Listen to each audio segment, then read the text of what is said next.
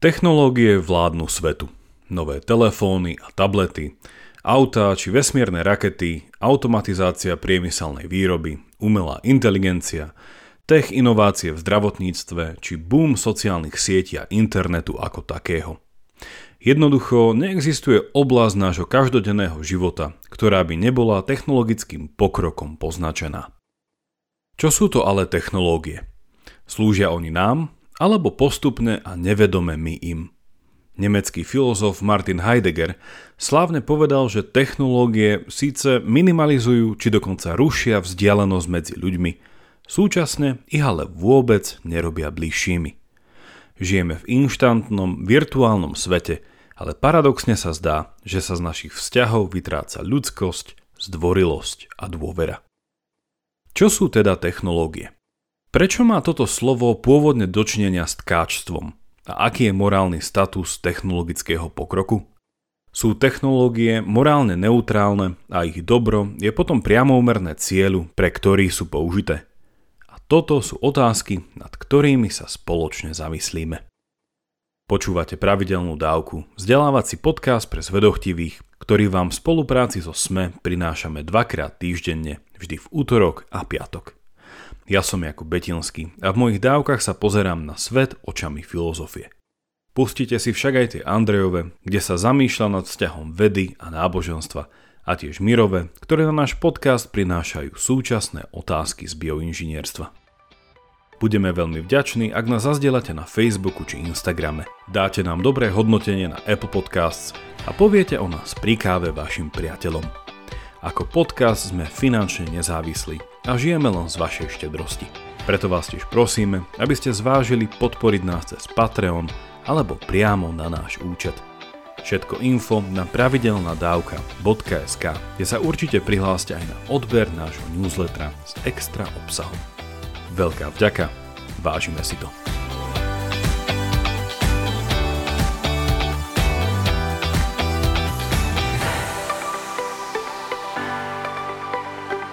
Skôr ako sa zamyslíme nad morálnym statusom, a teda podstatou konceptu technológií, zastavme sa, ako je dobrým zvykom pri etymológii tohto slova, čo nám pomôže odokryť jeho pôvodný význam. Technológie majú blízko slovám ako technika či technik a toto slovo nájdeme aj v názve Polytechnickej strednej školy. Ide o slovo gréckého pôvodu technológia, čo znamená systematický prístup k umeniu, remeslu či technike a pôvodne sa toto slovo vzťahovalo na gramatiku nejakého jazyka. Ako by sme povedali dnes, naučiť sa jazyk je skill či umenie.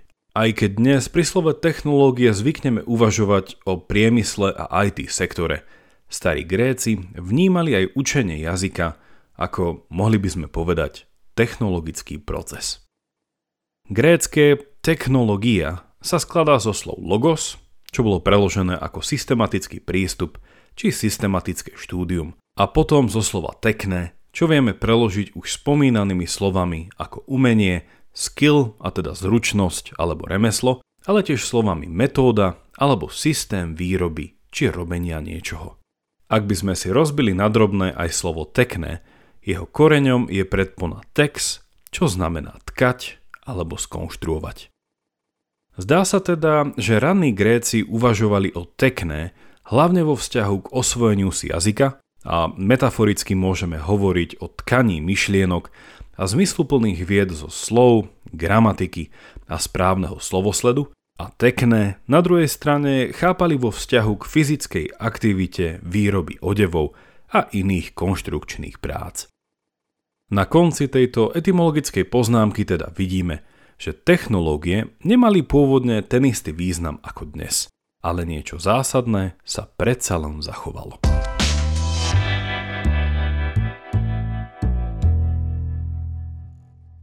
Technológie nie sú ani tak definované predmetom, ktorému sa venujú. Teda inými slovami, technológie nie sú priamo technické veci, nástroje či pomôcky alebo mechanizmy, ale ide skôr o spôsob, akým niečo robíme. Ak sa pod technológiami chápe istý systematický prístup k umeniu alebo remeslu, zoberme si napríklad už spomínané tkáčské remeslo, a teda výrobu odevov, tak technológia tu hovorí o rôznych postupoch, ktoré túto aktivitu ovplyvňujú. Ako? Gréci si veľmi cenili voľný čas, a teda čas, keď nemuseli pracovať iba pre vlastné prežitie. A tento čas mohli venovať niečomu, čo robí konec koncov život zmysluplným. Napríklad filozofickej kontemplácii, spravovaniu veci verejných, rozmýšľaniu nad spravodlivými zákonmi či umeleckej tvorbe a priateľstvu. Lepšia technológia, teda lepšie techniky, ako niečo spraviť, vyrobiť či skonštruovať, znamenala viac času pre niečo iné. Kľúčovými slovami sú tu efektívnosť, zjednodušenie, funkčnosť či zrýchlenie a uľahčenie a stačí len na chvíľu zavrieť oči a predstaviť si váš obľúbený technologický vynález. U mňa samozrejme vyhráva koleso a kníhtlač. Hm, či kníhtlač na kolesách? Samozrejme, i keď sú technológie viac o technike ako o tom, čoho sa táto technika týka, i tak je tu dôležité niečo v tomto bode zdôrazniť.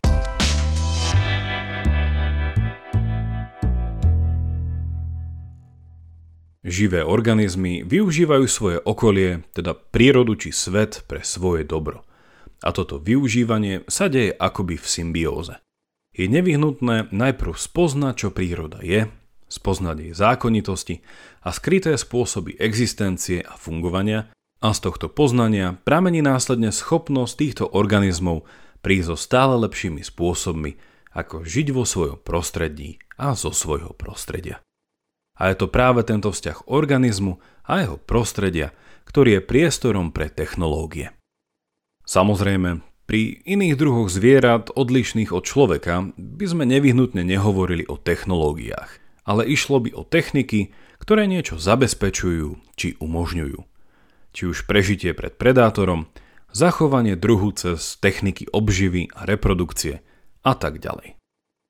Nie všetky organizmy sú ale rovnaké a japonský filozof Keiji Nishitani tu hovorí o rozdiele medzi konaním z inštinktu a konaním na báze dôvodov a hovorí, že technológie majú pomôcť človeku konať autonómne teda vzhľadom na ním vybrané a zvážené dôvody. Hovorí, že na rozdiel od veľkej časti živočíchov, ktoré rozvíjajú techniky svojho správania inštinktívne, tak pre nás ľudí sú technológie druhom seba vyjadrenia vo svete, ktorý je možné pochopiť a seba vyjadrenie sa deje ako naše odôvodnené a odôvodniteľné konanie. Ako som už spomenul, cez stále väčšie chápanie zákonitostí a fungovania sveta sme v ňom schopní prostredníctvom technológií stále lepšie a jednoduchšie žiť. Stačí si len uvedomiť, v akej privilegovanej dobe dnes žijeme, keďže už je dnes viac normou ako výnimkou, že človek nemusí celý svoj čas a energiu venovať boju o každodenné prežitie. Nishitány pokračuje a hovorí, že prostredníctvom technológií, ako ľudia dokonca zdokonalujeme prírodu a celý vesmír. Technológie, opakujem, sú tak istým druhom interakcie so svetom a dobrým príkladom je tu naša ústavičná snaha získať čím lepší prístup k nevyčerpateľným zdrojom energie. Naša súčasná doba sa nazýva aj antropocén, čo odráža a počiarkuje náš technologický pokrok. Ako vidíme, Technológie sa v rámci tejto interpretácie vôbec nejavia ako a priorne zlé, ale ako niečo človeku vlastné a slovami Nishitányho, cez technológie sa na jednej strane prejavuje tvorivosť ľudstva a na druhej nám technológie slúžia na rozširovanie našej slobody. Možno sa teraz spýtate, o aký druh slobody ide a odpoveď je jednoduchá. Ide o slobodu od prírody.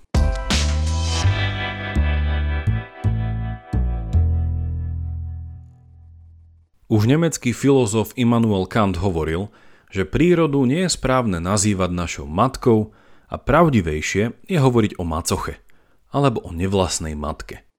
Žijeme v rámci prírody a z prírody, ale prírode nepatríme. Rozdielom je to už spomínané rozlíšenie medzi inštinktívnym a racionálnym konaním a podľa Kanta má človek výsadu byť autonómny, a teda rozhodovať sa na báze najlepších dôvodov a na ich základe aj konať. Technológie, a teraz úmyselne nehovorím o ich negatívnych dopadoch na životné prostredie, sú nástrojom oslobodenia sa od prírody. A prírodu tu treba chápať v najširšom slova zmysle. Vieme lietať, plávať naprieč oceánom, naša komunikácia už viac nie je obmedzená časom a priestorom a dokonca ani nemusíme výjsť z domu, aby sme si na 4K televízore vychutnali krásy aj tých najnedostupnejších častí našej zemegule či vesmíru. Povedané zjednodušene a metaforicky, technológie nám v náš prospech umožňujú ohnúť čas, priestor či gravitáciu alebo štruktúru DNA a iné prírodné zákonitosti. Na záver sa pozrime na celú otázku technológií kriticky a spomeniem dve základné kritiky. Že technológie okrádajú človeka o jeho autonómiu a že vedú k nihilizmu.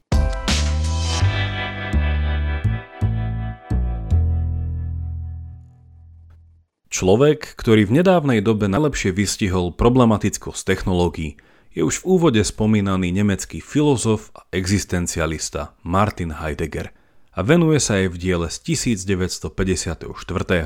s názvom Otázka ohľadne technológií. Na túto 30-stranovú esej sa bližšie pozrieme v budúcej dávke. A dnes len niekoľko z jej myšlienok, ktoré vo veľkej miere korelujú aj s pohľadom na technológie z pera už spomínaného filozofa Keiji Nishitányho. Ten bol mimochodom členom tzv. Kyotskej školy filozofie a pred začiatkom druhej svetovej vojny dva roky priamo pod Heideggerom vo Freiburgu študoval. Kritika technológie pramení z jej samotnej povahy, či ako by povedal Heidegger, esencie. Ak sú technológie niečo, čo nám má dať viac času na premýšľanie či umeleckú činnosť, a ak sú niečím, čo nás oslobodzuje, problémom technológií je skutočnosť, že nás často od čas okrádajú a namiesto slobody z nás robia otrokov.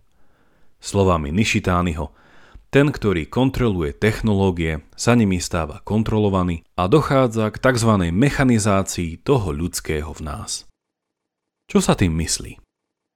Technológie, hlavne pri pohľade na technologické inovácie a vynálezy modernej doby, sú mechanickej povahy. A mechanizmus, na rozdiel od organizmu, sa skladá z častí, ktoré sú vymeniteľné a súčasne nezávislé od celku. Povedané inak, mechanický celok je nevyhnutne súčet jeho častí, pričom organizmus, povedané aristotelovsky, je vždy viac ako súčet jeho častí. Problém či výzva, pred ktorú nás súčasná technologická doba stavia, je nepodľahnúť pokušeniu chápať človeka ako nezávislý mechanizmus. Druhá z hlavných kritík technológií poukazuje na nihilizmus, ktorý so sebou prinášajú. Nihilizmus je hlavným nepriateľom existencializmu. A zadiaľ čo ten prvý hovorí o úplnej nezmysluplnosti sveta, ten druhý sa snaží nájsť spôsob, ako aj napriek tomu vie slobodný život. Ako môžu viesť technológie k nihilizmu? Technológie vďaka svojej schopnosti zjednodušiť a zefektívniť nejaký výrobný proces súčasne odoberajú človeku potrebu plne rozumieť celému procesu. Bežný konzument už dnes nemusí vedieť, ako presne funguje smartfón a stačí mu vedieť používať ľubovoľné aplikácie. Technológie tak vedú človeka od konania založené na zreflektovaných dôvodoch preč ku inštinktívnemu konaniu, a teda nereflexívnemu, nepremyslenému. A človek postupne stráca kontakt s hĺbšou zmysluplnosťou vecí okolo seba. Chápať dôvody pre rozhodovanie a konanie a vnímať ich zmysel je brané synonymicky. Následne môžeme povedať toto. Technológie sa stávajú nástrojom nie na uspokojovanie tých túžob, pre ktorých uspokojenie existujú dobré dôvody a dávajú iný ako povrchný zmysel, ale keďže vedia technológie potenciálne uspokojiť všetky túžby, človek s ich pomocou ide za všetkým, čo ho bez hĺbšieho rozmyslu práve priťahuje. A toto je podstata nihilizmu. Ak neexistuje hierarchia hodnôt a všetky sú si rovné, prečo ak má všetko rovnakú cenu, by nemohlo byť všetko bezcenné. Logicky stačí, aby bola iba jedna vec nezmysluplná a na jej chrbte padá všetko ostatné.